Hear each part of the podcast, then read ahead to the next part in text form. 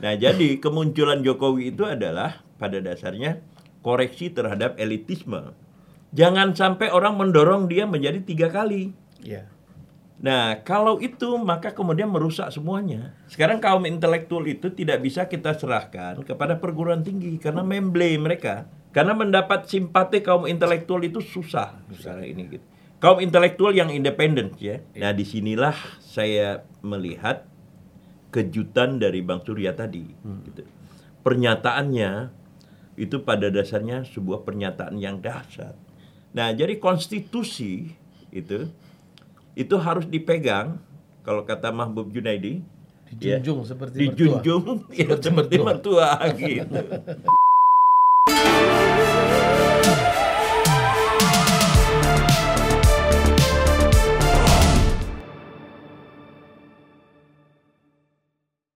Terima kasih Bang Fahri Ali, Eh, Bung Ican Lerembah. Siap.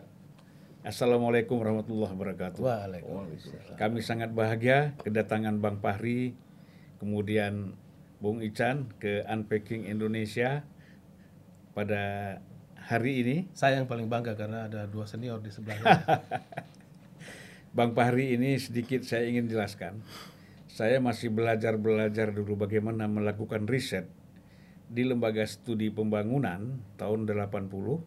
Saya masuk 79. 80 itu Bang Fahri sudah sangat senior di dunia eh, bukan hanya jurnalistik tapi penulis yang sudah luar biasa.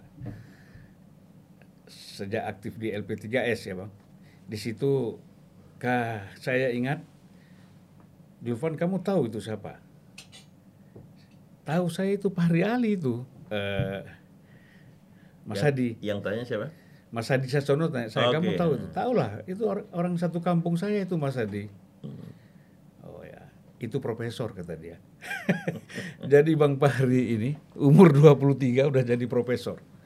Dan itu yang memberi gelar profesor bukan orang sembarangan. Saya kira Adi Sasono kita tahulah. Ya. Dari segi intelektualitas, pejuang yang luar biasa. Itulah sedikit saya nggak banyak bicara tentang Bang Fahri lebih lanjut karena saya kira sudah cukup terkenal. Jadi kalau saya menjelaskan lagi nanti malah keterkenalannya itu menjadi terbatas.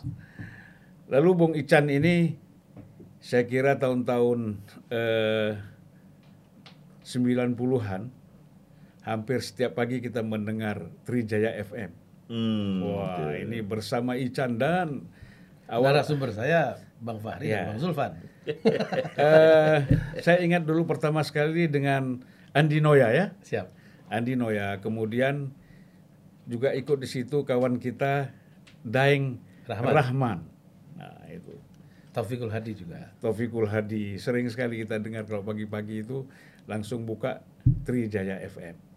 Baik Bang Fahri, Bung Ican, ada kira-kira dua hari yang lalu Pak Surya Paloh ini, Ketua Umum Partai Nasdem, itu mendapat gelar kehormatan dari Universitas Brawijaya, mendapatkan gelar Doktor Honoris Causa. Saya kira eh, cukup pantas ya beliau mendapatkan eh, gelar itu karena memang semangat dan pidato-pidatonya, tulisan-tulisannya ya bukan hanya retorik tapi isinya juga sangat berbobot. Nah, tentu di sini kalau saya nggak boleh menilai, mengatakan bagus karena itu ketua umum saya, ya kan? Jadi Orang dalam, orang dalam. orang dalam. Jadi yang bisa menilai itu adalah eh, Orang Bang- luar ya? Orang luar, Bang Fahri terutama ini Walaupun mungkin setengah luar aja. ya pernah di dalam juga tapi sudah di luar. Dulu Abang pernah bantu-bantu editing apa se, apa ya? Redaktur senior eh, media Indonesia dulu. Oh bukan. Prioritas. Bukan. bukan. Jadi Bang Surya itu membangun induk, Hmm. induk apa namanya perusahaan, namanya Surya Persindo. Oh ya ya. Nah, membawahi Media Indonesia, membawahi Lampung Pos, Ya. membawahi Aceh Pos. Aceh Pos dan seterusnya. Nah, saya di situ. Surya Persindo Di namanya. holdingnya ya. Holding ya betul. Oh, Nah, holding. sekarang namanya holding gitu. Ya. Nah, salah satu eh, statementnya Bang Surya kemarin melihat bahwa sirkulasi kekuasaan di negeri kita ini dianggap kurang fair. Karena hanya di seputar elit, tua umum partai, kemudian pengusaha-pengusaha, sementara yang lain kurang mendapatkan kesempatan Ya. untuk betul-betul muncul di tengah-tengah eh, masyarakat kita atau bangsa kita Betul. dalam eh, pertarungan elit di Indonesia. Ya. Nah, jadi mungkin ini bagaimana Bang Fahri menilai pernyataannya Surya Paloh ini?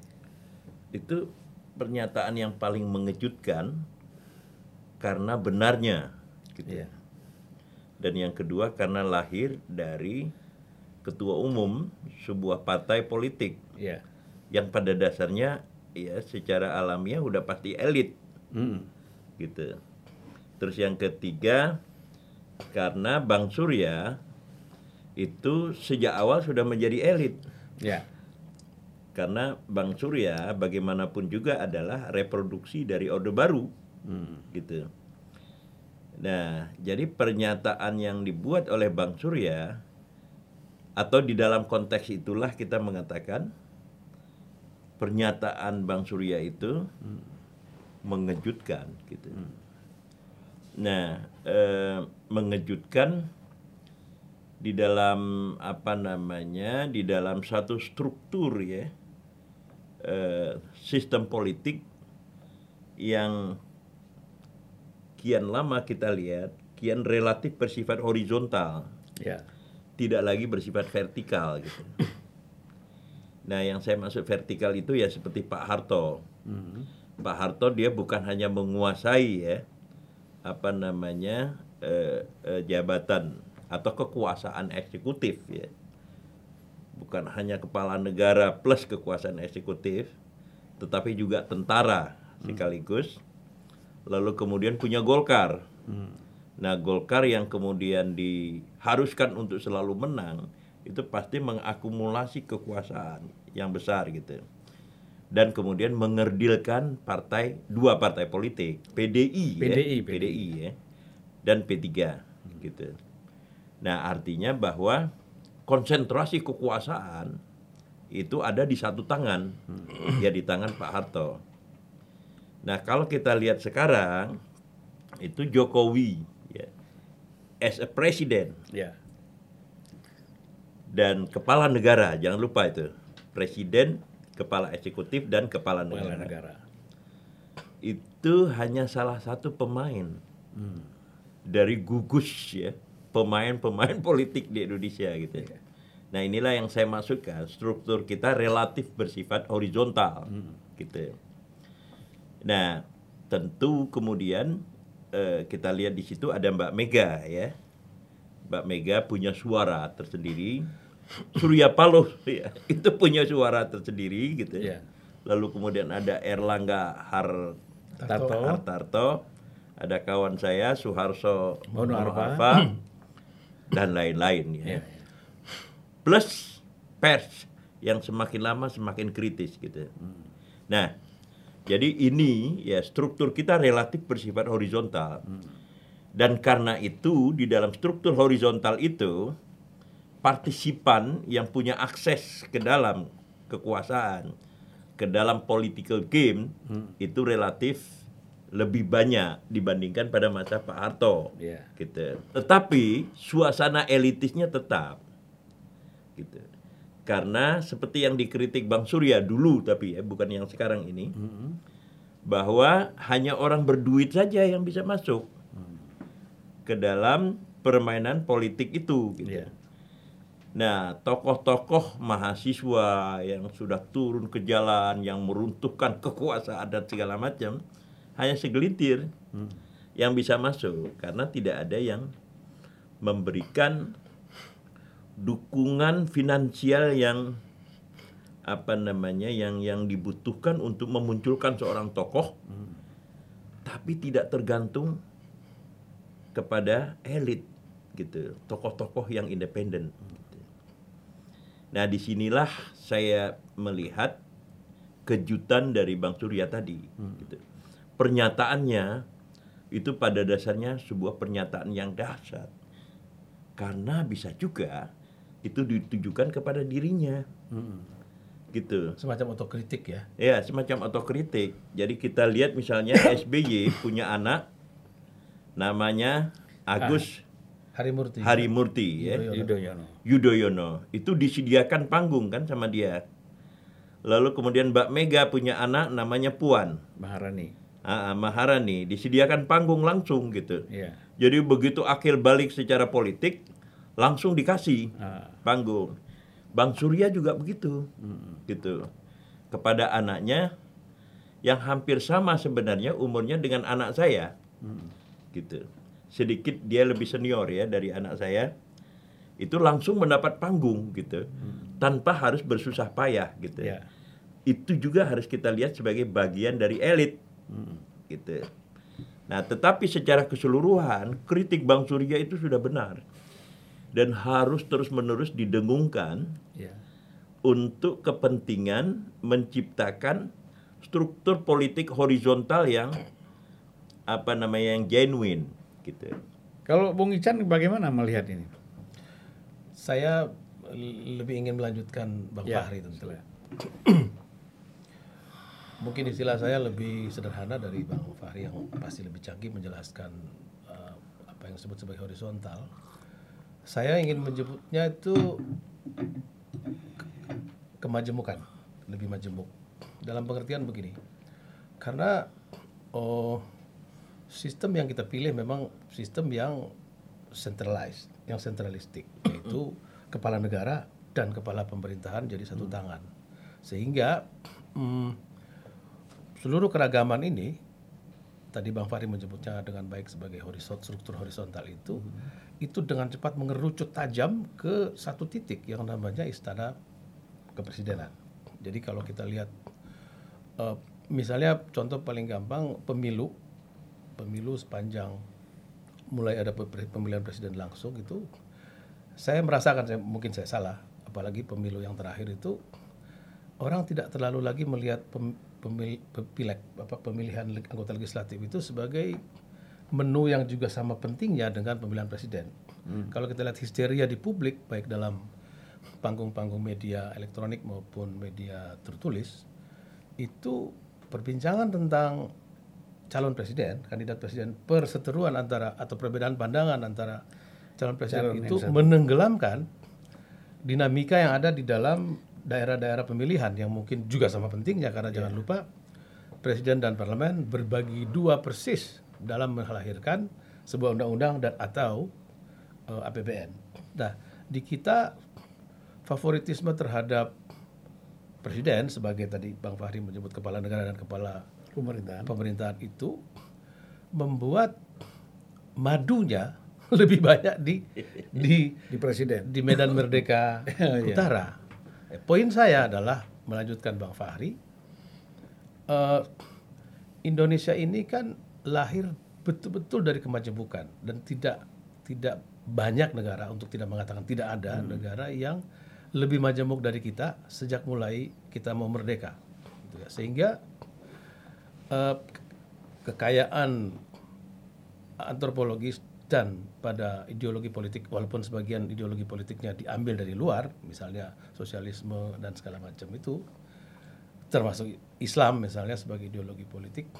Tetapi kan horizontal tadi yang disebut Bang Fahri ingin saya lanjutkan ke dalam medan yang lebih luas di struktur etnik provinsi dan sebagainya yang sebenarnya punya wilayah-wilayah kekuasaan otonom Iya. di berbagai tempat.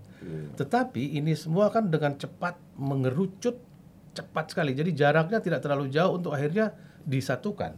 Disatukan apa? Disentralkan. Menjadi sekedar pertarungan bahkan satu dua orang. Iya.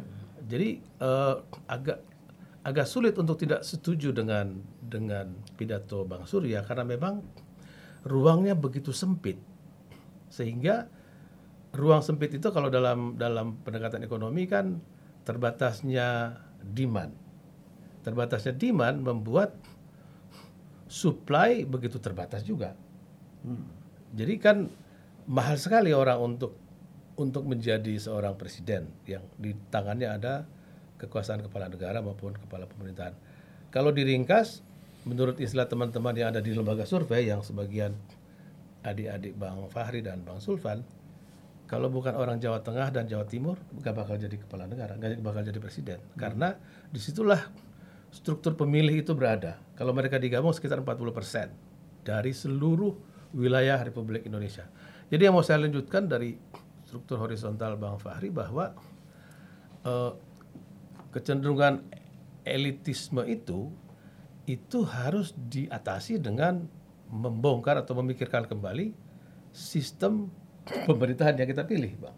Saya tidak dengan cepat mengatakan kita kembali seperti sistem lama di mana Pak Karno adalah kepala pemerintahan dan Syahrir, Hatta, Rum dan segala macam dan segala Perdana Menteri, dan ya. Perdana Menteri. Menteri, ya. Tetapi kalau tidak begitu maka yang tersedia dalam dalam akomodasi terhadap struktur horizontal tadi orang pers, orang NGO dan segala macam itu kan akhirnya di kabinet.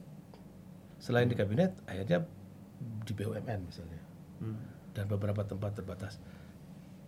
Mohon maaf, saya tidak ingin mengecilkan Bang Musulfan pernah anggota DPR, tetapi dalam perbincangan publik yang lebih yang lebih sering dinamika di Medan Merdeka Utara mengalahkan dinamika ada di Senayan. Mohon maaf ini ini ini, Iya, iya. ini yang saya rasakan. Saya kira kritik Bang Surya saya ingin letakkan dalam dalam dua dua eh, mau dibilang rivalitas, mau dibilang kompetisi, mau dibilang dinamika antara lembaga Atau bisa juga bukan lagi masuk dalam kompetisi, bisa patron klien juga.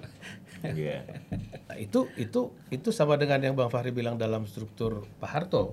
Di Iya. tangan Pak Harto kan selain punya Golkar, punya kekuatan para pengusaha, birokrasi, apa namanya korpri, Hmm. juga punya parlemen, Iya. kan gitu. Nah, saya nggak tahu apakah kita berani menerobos itu agar yang dikeluhkan Bang Surya itu membuat ruang kita yang makin sempit ini rada lebih Terbuka. terbuka. Baik, Bang Fahri. Artinya kan di sini kita merasakan ada suatu ketidakadilan ya dalam proses yang kita harapkan terjadi. Ya kalau ruang itu tidak terbuka kan berarti tidak adil kan itu intinya. Iya. Nah sekarang bagaimana supaya eh, kita melihat ini apa? Bagaimana tadi pertanyaan eh, Ican tadi menerobos ini supaya lahir itu muncul keterbukaan-keterbukaan di tengah-tengah kita kan? Iya. Saya kira salah satunya adalah menjadi Bang Surya. Apa itu menjadi Bang Surya? Adalah ya menjadi orang luar Jawa satu-satunya yang mampu membangun partai politik nasional. Ya. gitu. Bang Fahri benar sekali. Bang Fahri jeli betul. Jadi maksudnya dengan dengan begini itu sementara sistem tidak memungkinkan, maka inisiatif harus dibangun gitu. Ya. Nah, karakternya harus seperti Bang Surya gitu. Jadi eh, Bang Surya Bang Surya itu kan teateral sebenarnya ya.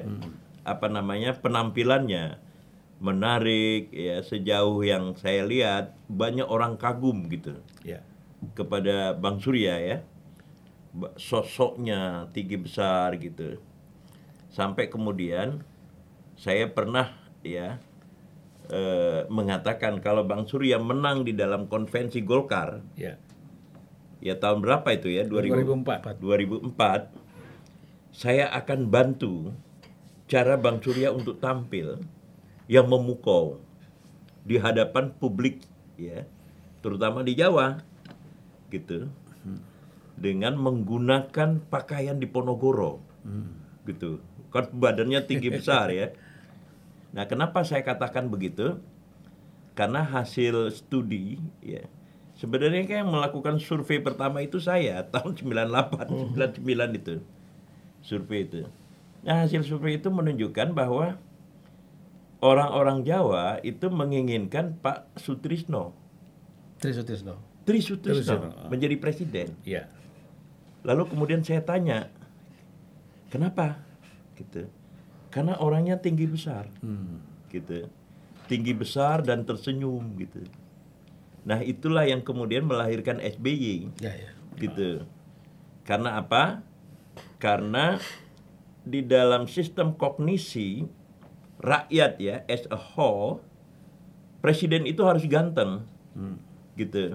Jadi mulai dari Soekarno kan Soekarno cukup lama kan? Ya. bahkan sampai sekarang ya. Lalu kemudian Soeharto gitu. Tiba-tiba anjlok gitu. Anjlok dalam pengertian tampilan fisik ya. Habibie, Dur. Kiai Abdurrahman Wahid dan Mbak Mega. Mbak Mega tentu ya so- dia adalah seorang perempuan ya. Gitu. Nah, jadi ketika kemudian rakyat diberi kesempatan untuk memilih langsung, maka ingatannya kembali kepada Soekarno atau Soeharto. Soeharto. Itulah SBY. Gitu Susilo Bambang Yudhoyono. Nah, kalau Bang Surya menang pada waktu itu itu kita dengan apa namanya mudah kemudian menciptakan sebuah image gitu. Bahwa Bang Surya itu adalah seorang ratu adil ya yang datang dari negeri Sabrang gitu untuk menyelamatkan Indonesia as a whole gitu dengan pernak-pernik penampilan gitu. Nah, Dan itu beliau, yang dan beliau sudah punya modal ya. punya modal gitu. Karena orang mengagumi gitu, mengagumi. Jadi kalau dia lagi pidato gitu, isinya nggak terlalu penting ya. Tapi orang di kiri kanan yang baru datang itu itu mengagumi penampilannya gitu. Iya, iya. Sementara kemudian saya hanya duduk melihat gitu. Oke, nah te- gaya teatral atau nature ya Bang Surya yang sangat teatral itulah yang kemudian memukau orang gitu. Yang kedua adalah strategi politik. Saya pernah di apa namanya dikatakan oleh seseorang Bang Surya itu katanya kalau dia ini eh, menendang bola 12 pas pasti masuk. Dia bilang begitu. Karena apa? Kalkulasinya sangat kuat. Gitu. Nah, ketika kemudian Bang Surya mau membangun Nasdem itu dulu namanya apa? Nasional Demokrat. Nasional Demokrat dengan apa restorasi ya dan segala macam itu pada saat yang sama orang-orang intelektual terdidik itu juga membangun partai orang-orang PSI itu tapi kan kemudian orang-orang PSI membangun partai seakan-akan seperti mem- mem- membangun perguruan tinggi Iya. gitu Bang Surya tidak dia meratakan dulu semuanya sampai ke bawah gitu Iya. Setelah sudah ada baru dia bangun partai. Gitu. Itu yang saya katakan naluri yang kuat. Jadi penampilan yang bersifat teatral naluri politik yang sangat kalkulatif gitu. Yang tidak dimiliki oleh apa namanya orang-orang PSI yang dibilang pinter-pinter itu gitu. Oke nah. Tapi sebenarnya kalau kita lihat di dalam proses ya saya melihat Jokowi itu Jokowi itu adalah kontradiksi Maaf sebenarnya. sebelum lanjut. Silakan. Yang abang maksud PSI itu bukan PSI sekarang, PSI yang dulu. Karena Oh ya, ada- Partai ada- Sosialis Indonesia. ya, Partai Sosialis Indonesia ya. Yang didirikan oleh Syahrir itu. Ya, yang didirikan oleh Syahrir ya. Sultan Syahrir. ya. Bukan yang sekarang Ya, ya, gitu. Oke, eh ya betul itu. Karena sekarang orang ingatnya PSI yang Ya. sekarang ya. Anak-anak muda itu ya. Nah, tampilnya Jokowi sebenarnya koreksi terhadap elitisme. Gitu. Eh, saya tulis itu di Kompas ya tentang ini. Saya katakan bahwa Jokowi itu adalah eksperimen politik rakyat untuk menciptakan pemimpin ya within themselves gitu. dari dalam diri mereka sendiri gitu. Itulah Jokowi gitu. Karena apa tadi elit itu kemudian membuat rakyat marah. Begitu diberi kepercayaan banyak tertangkap orang-orang itu. Dan itu terjadi pada masa akhir Susilo Bambang Yudhoyono. Gitu. Nah, karena itu mereka memutuskan cari sendiri deh dari kalangan sendiri gitu.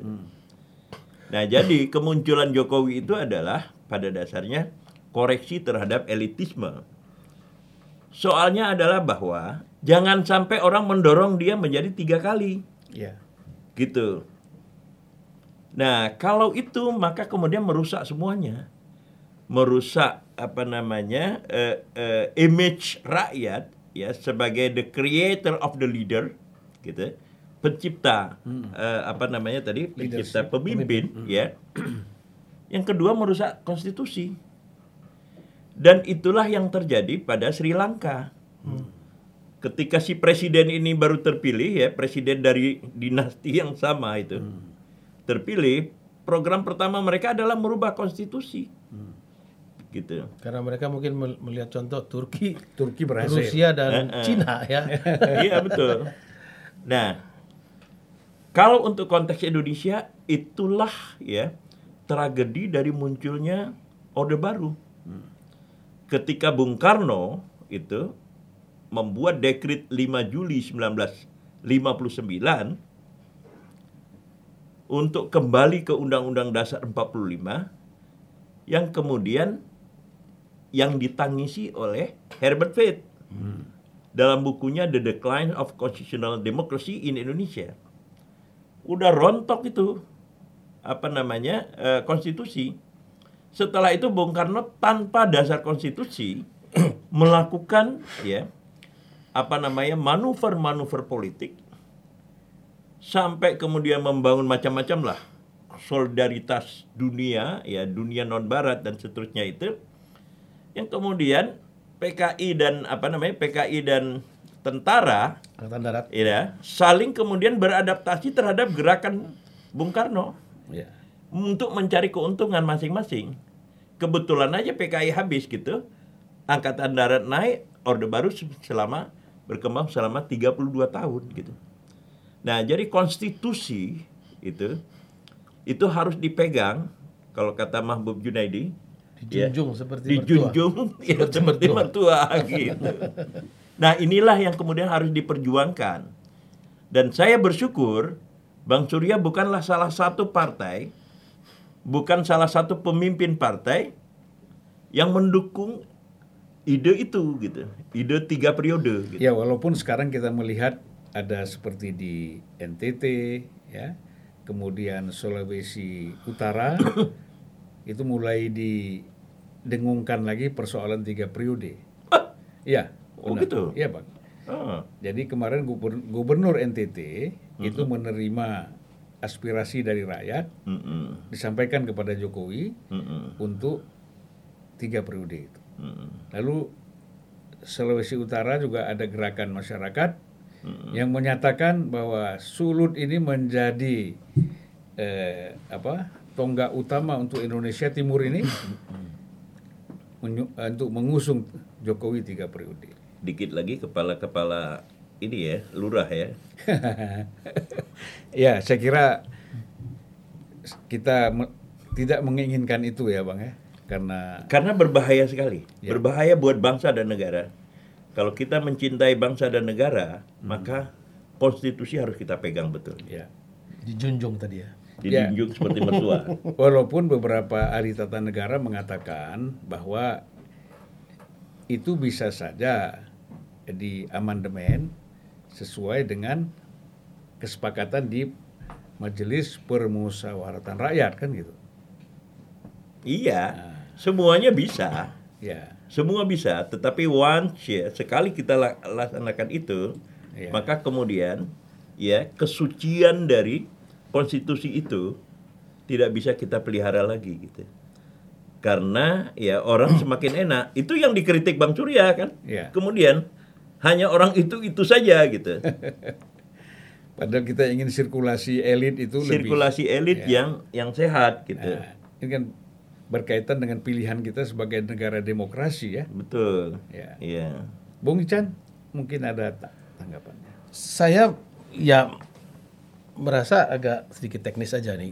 Sebenarnya kalau kita menghindari kecilnya lapangan permainan, kan kita besarkan saja. Di mana caranya? Oh, ti- tidak perlu pakai amandemen. Kalau tadi tiga periode yang betul-betul dikhawatirkan Bang Fahri dan saya kira harus menjadi perhatian kita, tetapi of eh, demand yang sangat terbatas itu, itu kan karena threshold yang 20 persen. Ya. Saran saya Ini nih, bicara sebagai mantan anggota DPD ya? ya bisa soal- Benar, benar, benar. Iya dong. Iya. Mantan senator kita ini. Jadi kalau saja kita mau besarkan lapangan bermain nih, lapangan bermainnya kita besarkan, kan gampang caranya. Dinolkan saja presidensial threshold atau kalau mau tetap kita memakai parliamentary threshold yang lebih ringan misalnya supaya parlemen kita tidak terlalu banyak partai yang tumpah ruah gitu. Walaupun itu juga sebenarnya nggak ada masalah karena kalau kalau kita mengacu pada pemilu tahun 99 itu kan ada beberapa partai yang cuma punya satu anggota, dua anggota dan dia bisa melebur menjadi fraksi bersama. Ya, fraksi bersama. Itu juga nggak ada masalah. Itu masih berjalan di tingkat provinsi dan kota iya. ya? Kenapa kita kita tidak pakai lagi? Karena toh suara-suara yang hilang itu kan kasihan bang. Iya, Jadi ada misalnya partai dari dari adik-adiknya bang Zulfan sama bang Fahri, abang saya Bursa Zanubi, partai eh, Yaitu bintang reformasi. Yusril, Ah, PBB. Kan ada sejumlah orangnya terpilih. Hmm. Atau partai Pak Rias Rashid dulu. Ya, Tapi karena tidak cukup threshold, dia suaranya hilang. hilang. Walaupun mungkin dia bisa mengutus dua atau tiga orang. Nah, k- kalau itu di, di dinolkan juga, itu kan karena masalah. Misalnya di, supaya tidak terlalu banyak fraksi, maka dulu bang Diharuskan Bang menggabungkan. Zulfan berapa jumlahnya? Katakanlah kita sebut 50 deh. Kan 50 itu kan bisa jadi gabungan fraksi-fraksi. Toh mereka bisa mengambil cara mengambil keputusan dengan rapat-rapat fraksi dan atau dikecualikan pada isu tertentu mereka bisa bicara atas nama partai dan daerah pemilihannya. Nah, sehingga horizontal struktur horizontal yang disampaikan Bang Fahri tadi betul-betul terwakili. Karena kalau tidak maka betul-betul vertikal, Bang. Iya. Jadi suara-suara dapil-dapil kecil akan terlindas oleh dapil raksasa. Saya kasih contoh. DPD kan empat orang anggotanya, Ya, tapi kan tidak diperkuat. Kan sebenarnya itu kan gampang sekali. Kita mencontoh Amerika kan, Amerika dua saja. Dengan dua, tetapi eh, kekuasaannya kuat, maka kita bayangkan daerah seperti eh, Maluku Utara atau Bangka Belitung atau daerah-daerah kecil lainnya itu kan menyumbang anggota DPR mungkin empat apa lima gitu. Bayangkan dibagi ke daerah saya juga begitu. Sulawesi Tengah mungkin sekarang tujuh. Dibagi ke seluruh komisi yang bekerja aktif tiap hari, yang memikirkan, yang menjadi sparring partner pemerintah dalam memikirkan hal-hal yang bersifat pembangunan, kan tidak sampai. 11 11 komisi kan cukup. Bagaimana itu baru baru baru segi proporsi belum dia di dalam sana punya kekuatan voting nggak Kalau ngambil keputusan.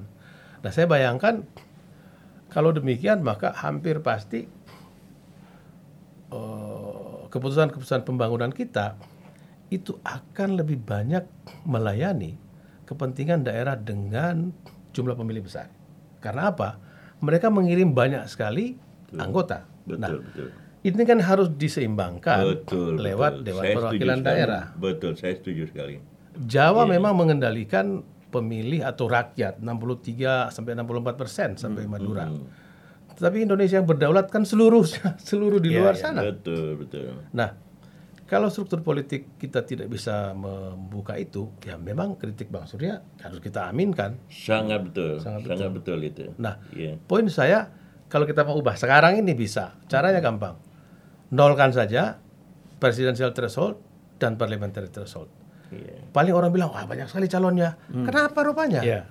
Kita pernah 2004 itu calon berapa? Tujuh kalau nggak salah. Dan, 2004 ya, tapi kan begitu dia masuk ke putaran kedua kan tinggal dua. tinggal dua. Di Iran pernah ada 70 kalau tidak salah. Dan di beberapa tempat biasa saja. Iya. Toh akhirnya dia akan mengerucut pada Iya. putaran kedua. Iya. Putaran pertama itu bisa menjadi mekanisme yang melenturkan tingkat ketegangan yang diametral. Betul, betul. Jadi ada semacam ya kayak kita pertandingan lah. Ada semifinal, ada perempat final, ada perdelapan final. Jadi emosi itu tidak hanya muncul pada saat satu kali event. Iya. Nah, itu satu. Atau kalau mau lebih le- tidak lebih tidak mau lebih ekstrim, kita turunkan saja. Misalnya kita sepakat, oke parlemen jangan terlalu banyak deh, dia punya partai 5% bang misalnya. Batas ambang parlemen 5%. oke? Kalau begitu pre- presidential threshold 5% juga aja. Kan simple. Daripada kita kutak-atik kutak-atik out of the blue, apa alasan 20%? Kenapa tidak 25%? Kenapa tidak 22,5%? Poinnya adalah logiknya harus sama saja. Iya. Kalau kita ingin membatasi kesertaan partai dalam mengirim orang di parlemen, misalnya 5%, maka katakanlah mereka itu, gabungan dari mereka itu, toh akan menyokong calon presiden. Lima aja. Kalau lima saya bayangkan mungkin kita punya calon sekitar 10. Ya bisa lima lah, lima paling minimal ya. Ya kalaupun 10 kan nggak apa-apa juga. Nggak apa-apa. ya kan? Misalnya, toh ada putaran kedua dan belum tentu 10 juga. Kalau orang bersepakat berundang berunding berundang berunding kan bisa juga dua, tetapi dengan cara yang lebih alamiah daripada sekarang yang dikhawatirkan Bang Surya itu kan mengecilnya ruang seleksi. Nah, ini kan juga terjadi pada pilkada-pilkada. Pilkada dengan dengan saya nggak tahu lupa saya jumlahnya berapa itu uh, threshold buat pilkada. Sama kan? Berunding berunding. Sama sampai kemudian si calonnya lawan kotak kosong. Kotak kosongnya ada yang menang. Ada yang menang di Sulawesi ya. Iya. Kan yang rugi rakyat untuk itu. Dia tidak berkesempatan melihat begitu banyak kandidat, Tuh. begitu banyak calon. Iya. Nah, banyaknya calon ini kan baik saja. Kenapa harus harus takut? Iya. Misalnya saya bayangkan 10 deh. 10 itu saya bayangkan mungkin ada dari Aceh satu. Dari Sulteng mungkin ngirim wakil presiden, calon wakil presiden. Dari NTT mungkin ada satu calon wakil presiden. Tapi artinya struktur horizontal yang digambarkan dengan kaya oleh Bang Fahri itu bisa masuk dalam skenario politik yang lebih formal. Dengan demikian, rakyat merasa terwakili. Nah, kalau rakyat terwakili, buat apa dia marah-marah? Ya toh kita sebelum ada threshold 20% ini, ya kan sebelumnya waktu kita pemilu-pemilu 2004 misalnya, Kecil sekali. ya dan kita nggak ada masalah. Nggak ada masalah. Nggak ada masalah. Dulu kan pernah ada calon Pak Amin Rais dengan Sisono. Sisono Hudosodo, Hudosodo. Hamzah Has, Susilo Bambang Yudhoyono dengan M Yusuf Kala. Uh, Hamzah Has dengan Agung Gumelar. Terus uh, Mbak Mega. Ibu Mega dengan oh, Hashim Muzadi. Wiranto sama Salahuddin. Wiranto Wahid. dengan Salahuddin Wahid. Ya, Ada masalah? Nggak ada. nggak ada. Itu salah satu pilpres yang rame, rame saja, tidak serem, rame. Dan akhirnya mereka membuat kesepakatan-kesepakatan waktu putaran kedua. Kan gitu. Memang terlihat ada perkubuan. Kubu kerakyatan melawan kebangsaan. Tapi kan itu pertandingan Ya. ide saja. Tapi saya lihat begini juga Bung Ican ya, Bang Fahri. Persoalan presidensial threshold ini, ini kan juga merupakan problem dan mentalitas partai politik kita. Jadi gini poin Artinya saya. Untuk mereka- pertanyaan tadi, Iya. Bang Zulfan, kalau Bang Surya melanjutkan pidato yang mengesankan tadi, Tuh. dengan menjadi pelopor menyederhanakan eh, batas ambang batas pencalonan presiden saya kira luar biasa Ya saya kira eh, Bang Surya setelah mengeluarkan statement itu ya, dan itu kan boleh kita katakan sebagai tesis ya, karena dia mengambil honoris causa kan, tesis statement itu kan diambil dari dari apa dari eh, orasi ilmiahnya Ya. dia kan, jadi saya kira memang mau tidak mau dan tentu di sini Bang Surya tidak sendirilah pasti banyak kawan-kawan ya kemudian eh, orang-orang kampus intelektual kita pasti Iya, senang akan juga. berada gitu. iya Kayak yang saya pertanyakan nih Bang Fahri, Bang Zulfan. Kan tidak semua partai punya 20%.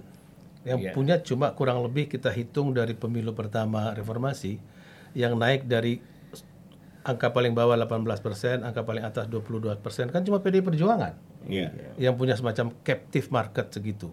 Golkar naik turun. Dulu Demokrat ya. Oke, tapi kan cepat turun juga, Bang. Iya, tuh. sekarang Apalagi turun. sekarang. ya. Jadi kenapa mereka tidak mau bersekutu untuk menjaga, menjamin uh, kepentingan mereka, yaitu yang menyederhanakan tadi batas ambang batas pemilihan presiden, pencalonan presiden, sehingga ya masa saya nggak sebut partai, ada partai yang cuma 5%, tapi dukung 20%. Bagaimana logiknya? Mohon maaf, ini ini saya tidak sedang itu sinis. gini memang kemudian gini eh, struktur horizontal yang tercipta itu itu hanya me- memberikan ya akses partisipan partisipan yang lebih banyak Iya. jumlahnya Iya. Yang dulu ya kalau diukur pada masa Orde Baru tidak bisa kita bayangkan. Iya. gitu. Bayangkan misalnya Ahok ya, itu bisa tampil ke depan gitu. Itu karena struktur horizontal itu tadi gitu. Nah, tetapi sifat ya apa namanya eh, kerakusan kepada kekuasaan itu telah mendorong konsolidasi elit gitu. Nah, apa presidensial threshold yang 20% itu itu adalah refleksi dari konsolidasi elit gitu. Ketika kemudian mereka tidak lagi mau muncul tokoh-tokoh baru ya yang tampil di luar mereka yang sudah cenderung elit gitu melalui proses eh, politik di dalam masa refor- reformasi ini gitu. Jadi Zulfan sendiri sebenarnya sudah bagian dari elit sekarang ini gitu. Nah, jadi signifikansi dari pidato Bang Surya itu itu di sini letaknya secara struktural dan kemudian lebih dahsyat lagi kalau kemudian itu dilanjutkan dengan pidato-pidato kepartaian di mana-mana dan diikuti oleh Taufikul Hadi. Gitu. diikuti oleh Sugeng Suparwoto Parwoto. diikuti oleh seluruhnya ya, oleh Rahmat Gobel, oleh Ridwan Mono Arfa, oleh siapa saja Yang ada dari di itu Partai gitu. Nasdem. Yang ada di Partai Nasdem Termasuk Bang gitu. Zulfan. Termasuk Zulfan. Dan itu pasti didukung oleh kaum intelektual. Dan media, Gitu. Bang. Ya memang Bang kita gini ya, saya ingat baca-baca tulisan Bang Fahri dulu kan bahwa dalam dalam perubahan politik ini menghadapi stagnan ini kan selalu Bang Fahri sering nulis dulu dengan kita mengharapkan kehadiran dari kelompok menengah ya, kelas menengah. Iya, kelas menengah ya. Nah sekarang ini bagaimana Bang kelas menengah kita kok? Iya, Yang bisa mendobrak ini kan salah satunya ya kelas menengah ini. Iya, kaum intelektual. Iya. Gitu. Nah, sekarang kaum intelektual itu tidak bisa kita serahkan kepada perguruan tinggi karena memble mereka. Oh, Mana suaranya? ya. Ya, tidak ada satupun suara mereka itu. Gitu. Takut takut gelar guru besarnya cabut. Tid- eh, ya bisa seperti itu ya. Sorry, sorry. Jadi Bercanda aja, bercanda. nggak apa-apa, saya setuju karena saya pernah mengkritik kan salah satu rektor di dalam grab kita itu. Eh, jadi perguruan tinggi nggak bisa, gitu, karena mereka itu pabrik, pabrik ya, yang melahirkan kemudian produk-produk yang seragam, gitu. Nah, jadi kaum intelektual itu adalah mereka yang pada LSM, pada apa namanya kelompok civil society Ya. gitu kepada pers jangan lupa Pers, pemuda Ya, mahasiswa gitu. ya. pemuda dan mahasiswa nah Sekarang juga para, sebenarnya sekarang yang para youtuber bang, youtuber. youtubers ya betul Abang juga youtuber sekarang. dan terutama dari organisasi massa terbesar NU dan Muhammadiyah Iya. Gitu nah kalau kemudian NU dan Muhammadiyah ini bersikap kritis ya kritis dan konstruktif maka mereka ya ada di belakang Bang Surya Ya. di dalam konteks ide dan gagasan itu. gitu. Iya, iya, iya. Nah sampaikan kepada Bang Surya itu gitu. Ya. Nanti dia nonton, Pak. Nonton dia. Kayaknya bukan hanya sekedar sunnah, tapi wajib ini harus nonton. Iya. Ya. Nah, kalau kita mau mengharapkan sirkulasi el- eh, sirkulasi dalam kepemimpinan nasional kita lebih beragam ya lapangannya diperluas. Lapangan diperluas, pintu masuknya diperlebar. Dari 20% dikunci menjadi katakanlah 5%. Kalau tidak mau nol. Karena dengan demikian maka eh, persemaian para calon pemimpin itu kan bisa muncul dan saya kira kita punya stok yang cukup banyak di mana-mana di dunia Sangat profesional Banyak, di dunia usaha di di kampus walaupun mungkin Betul. yang resmi-resminya begitu tapi kan dia punya pengajar-pengajar kan yang punya kiprah banyak sekali begitu juga di organisasi-organisasi yang tumbuh baik profesi, asosiasi dan segala macam. Itu semua kan ladang persemaian kepemimpinan. Tetapi kalau pintunya itu kecil kan bentrok, Bang. Be- Begitu di depan pintu itu Saya jadi ingat itu Pak Mitro Gendut dulu itu. Oh, Jenderal Sumitro. Jenderal Sumitro kan katanya. Dia kan mengatakan gini katanya. Waktu itu zamannya Pak Harto kan. Ya. Setiap katanya yang muncul dipices. Dia muncul dipices, pices. Emangnya kutu katanya. ini nih deh. Itu setelah dia nggak jenderal lagi ya, udah enggak, udah Iya. enggak, udah enggak jenderal waktu Iya. itu. Itu sekitar akhir 1980-an. Waktu itu. Ya. Baik Bang, salah Ya. satu ya, salah satu pernya- eh, juga yang disampaikan oleh Surya Palu bahwa ini kan orang selalu apa meributkan ya, dihebohkan dengan politik identitas. Mm-mm. Tapi menurut Surya Palu bahwa politik identitas ini nggak bisa kita hilangkan. Hmm. Nah, ini Bang Fahri mungkin bisa kasih sedikit analisis, Bang. Jadi sebenarnya politik identitas itu itu kalau dalam bahasa Inggrisnya namanya politically created, ya. Ya. diciptakan secara politik gitu. Iya. Eh, Bagian dari eh, political game, ya. Jadi permainan politik. Maka kemudian Anda akan mengkotak-kotakkan orang untuk kemudian bisa tersudut, gitu. Jadi eh, the politics of identity itu tadi itu kan untuk mengecilkan misalnya tokoh-tokoh yang berasal dari agama, Iya. ya, dan lebih tepatnya sebenarnya Islam, gitu. Nah, lalu kemudian kenapa itu muncul? Karena juga muncul dari kelompok nasionalis, gitu. Yang kemudian mereka salah melihat adalah bahwa kalangan yang disebut dengan politik identity dengan kalangan kaum nasionalis ya sering dikatakan dalam literatur sebagai sekuler ya nasionalis sekuler itu pada dasarnya adalah sama-sama kaum nasionalis gitu. Iya.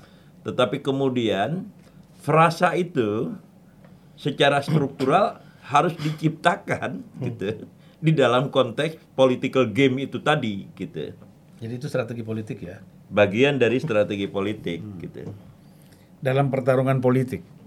dalam pertarungan politik. Nah, jangan lupa sebenarnya itu ya dimunculkan juga oleh buzzers sebenarnya. Ya. Lebih banyak oleh buzzers gitu. Di dalam prakteknya ya, misalnya PKS ya. bek- bisa bekerja sama di di daerah tapi Iya. Dia bisa bekerja sama dengan eh, apa PDIP, namanya? PDIP. PDIP dan Iya. segala macam gitu. Mengusung kepala daerah. mengusung kepala daerah gitu. Jadi kita bisa mengatakan itu sontoloyo juga gitu. Jadi inkonsisten ya. Sama sekali inkonsisten gitu. Karena memang dia benar tadi ya. Tadi itu bahwa kita tidak punya tesis besar tentang bangsa. Jadi kalau Soekarno itu ya pernah mengatakan eh, apa namanya Golden Bridge ya, jembatan emas, ya. Lalu kemudian eh, Hatta tentang demokrasi kita, maka generasi di bawah itu tidak punya tesis-tesis besar lagi tentang bangsa, gitu. Nah sampai kemudian Bang Surya ini membuat itu tadi, membuat apa? Pidato ya pidato yang mengejutkan, Iya. ya, menyentak. Nah, kenapa menyentak? Telah kita diskusikan Iya. tadi itu, gitu. Nah, di sinilah kemudian ya partai-partai politik, ya, eh, terutama misalnya Bang Surya itu memberikan kesempatan, ya, kebebasan berpikir kaum intelektual, gitu untuk kaum intelektual yang independen, yang tidak harus kemudian memihak kepada Bang Surya, Iya. gitu, tetapi memihak kepada bangsa, Bangsa. secara keseluruhan, untuk kemudian memanggungkan pemikiran-pemikiran mereka ke depan, ya, yang didengar, gitu. Ya, dan, Bang, rakyat, dan gitu. Bang Surya harus siap Nasdem menjadi rumah mereka itu kan? Nah, boleh kalau mereka mau, Ya. gitu. ya, ya itulah. kalau mereka mau gitu Ya. gitu karena mendapat simpati kaum intelektual itu susah sekarang ini gitu kaum intelektual yang independen ya Iya. Itu susah gitu Oke, mungkin Oke. sedikit lagi Bang. ya kita minta ini. Ican. penutup dia ya Ya. Eh, ID tadi saya kira saya ingin teruskan guru saya Bang Fahri. ID itu apa identitas itu kan sebenarnya sebenarnya bagian dari politik. Dalam konteks begini.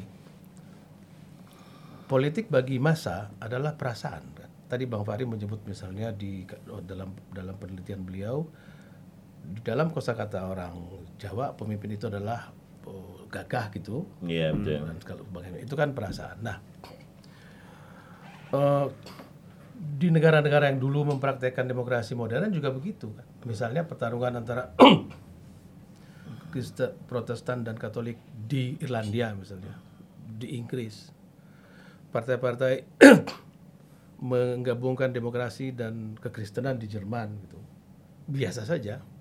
Jadi eh, ini ini ini pertandingan pertandingan wacana untuk saling mendiskreditkan sebenarnya. Iya. Karena kita ini saya atau Bang Zulfan, Bang Fahri kan punya dua identitas yang kita bawa setiap hari. Satu identitas besar yang sedang kita tuju yaitu identitas Indonesia. Yang lainnya kan identitas kecil yang memang tumbuh sejak kita lahir. Betul. Baik di Aceh, Iya. di Lombok, di Palu. Sangihe gitu Di Palu. di Palu. Iya. Itu kan nggak mungkin dihilangkan dan itulah kekayaan. Dan juga Amerika kan mengelola yang begitu juga. Datang dari negara-negara yang mengirimkan para imigran, kan mereka juga punya klaster-klaster, baik secara sosial, ekonomi, politik, biasa aja.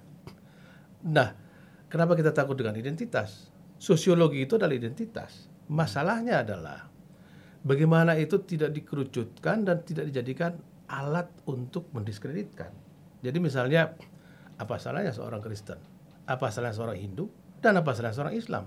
Atau apa salahnya seorang Poso? Apa salahnya seorang Papua? Apa salahnya seorang Sigli gitu? Dalam Indonesia. Itu kan semua identitas yang kita kita punya secara nature. Masalahnya adalah kita memakai Indonesia sebagai palu godam untuk meratakan seluruh identitas identitas keberagaman yang tadi Bang Fahri sebut sebagai struktur horizontal yang saya baca begitu. Jadi poin saya tidak ada yang perlu ditakutkan dari politik identitas, tetapi politik identitas tidak bisa dipakai sebagai sarana untuk saling menjatuhkan. Misalnya Ahok dijatuhkan dengan cara menghantam struktur awalnya. Dia mau jadi Indonesia, tapi kan dia juga tetap seorang keturunan Tionghoa. Begitu juga yang lain. Nah, poin saya, kenapa sih kita tidak menggunakan kebagusan dari dari teknologi ini menjadi ruang diskusi yang lebih lebih canggih gitu, lebih luas. Dulu zamannya Bang Fahri mungkin koran terbit tidak banyak eksemplarnya. Sekarang ini komunikasi ada di mana-mana. Dalam waktu yang sama orang di Papua dan orang di Aceh bisa melihat satu tayangan. Nah, carrier-nya sudah ada. Isinya yang kita miss, yang kita luput, taruh. Jadi perkembangan infrastruktur dari komunikasi dan informasi begitu berkembang, loh kita kembali ke diskusi-diskusi yang sebenarnya bahkan sudah dilewati oleh para pencetus Sumpah Pemuda, gitu loh. Jadi yang mau saya bilang, ya mungkin ini kritik dari Bang Fahri penting kita lihat dalam dalam kampus.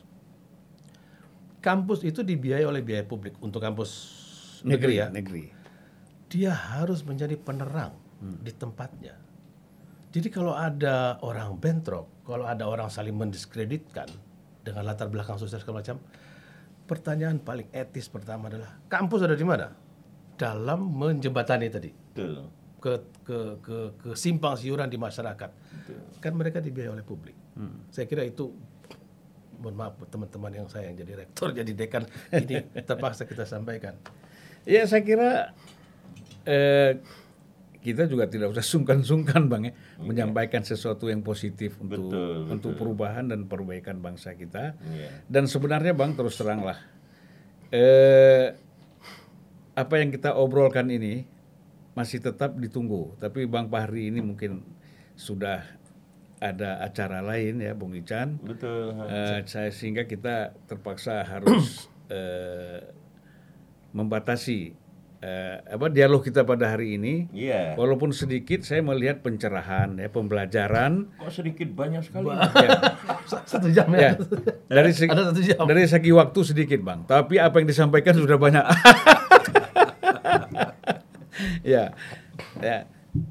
Jadi itu. Atau abang satu menit aja, abang sampaikan. Mimpi abang untuk Indonesia ke depan ini seperti apa, bang? Sedikit, satu menit. Ya, munculnya seorang pemimpin ya seperti Jokowi gitu. Dia muncul dari kalangan ya yang tidak elit gitu. Tetapi punya pandangan-pandangan yang luas. Lalu yang kedua, dia memahami ya em, struktur dinamika global Ya. Yang kemudian menyebabkan kepemimpinan dia terhadap Indonesia itu bisa di kasarnya ditarik ya untuk membawa Indonesia ber- beradaptasi secara produktif di dalam dinamika global itu gitu. Itu memang tidak tidak mudah ya, di mana pun juga tidak mudah ya. Kita lihat dan itu bisa lahir kalau Jokowi kita lihat tadi itu adalah eksperimen politik rakyat, maka kali ini mungkin ya yang harus dilakukan adalah eksperimen ya politik dari kaum terdidik yang jumlahnya makin lama makin besar gitu. Itu poin saya. Oke, luar biasa bang. Saya kira eh, apa sudah banyak yang bisa diambil ini saripati pembicaraan kita pada eh, sore hari ini, ya. Atau Bung Ican satu menit ada? Saya amin dengan Ah, oke, dari oke. Bang Fahri karena kalau kalau kelas menengah atau kaum terdidik itu tidak bicara, terus siapa yang mau bicara? Ya, Betul, you are right. ya saya kira itu. Jadi akhirnya kita merindukan sosok leader ya bang ya, yang memang lahir dari rakyat, kemudian dari kaum terdidik di Indonesia ini. Baik, terima kasih Bang Fahri. Iya. Bung Ican, sampai jumpa lagi. Saya kira episode kita ini tidak cukup sekali ini. Betul. Ya. Iya, Jadi bisa kita, akan sambung nanti. kita sambung lagi nanti dengan Bang Fahri dengan waktu yang lebih luang. Iya. Karena Bang Fahri ini harus betul kita gali terus pikiran-pikirannya. Bung Insya Ican Allah, insya Allah. ya, dengan pengalaman yang luar biasa, Bung Ican ini walaupun masih muda, tapi saya ikut di belakang Bang Fahri. Hebat ya. Ya di belakang kadang-kadang nyelip juga deh di depan. Kacau. Baik, terima kasih Bu eh, Bung Ican, Bang Fahri. Ya. Assalamualaikum warahmatullahi wabarakatuh. Waalaikumsalam warahmatullahi wabarakatuh.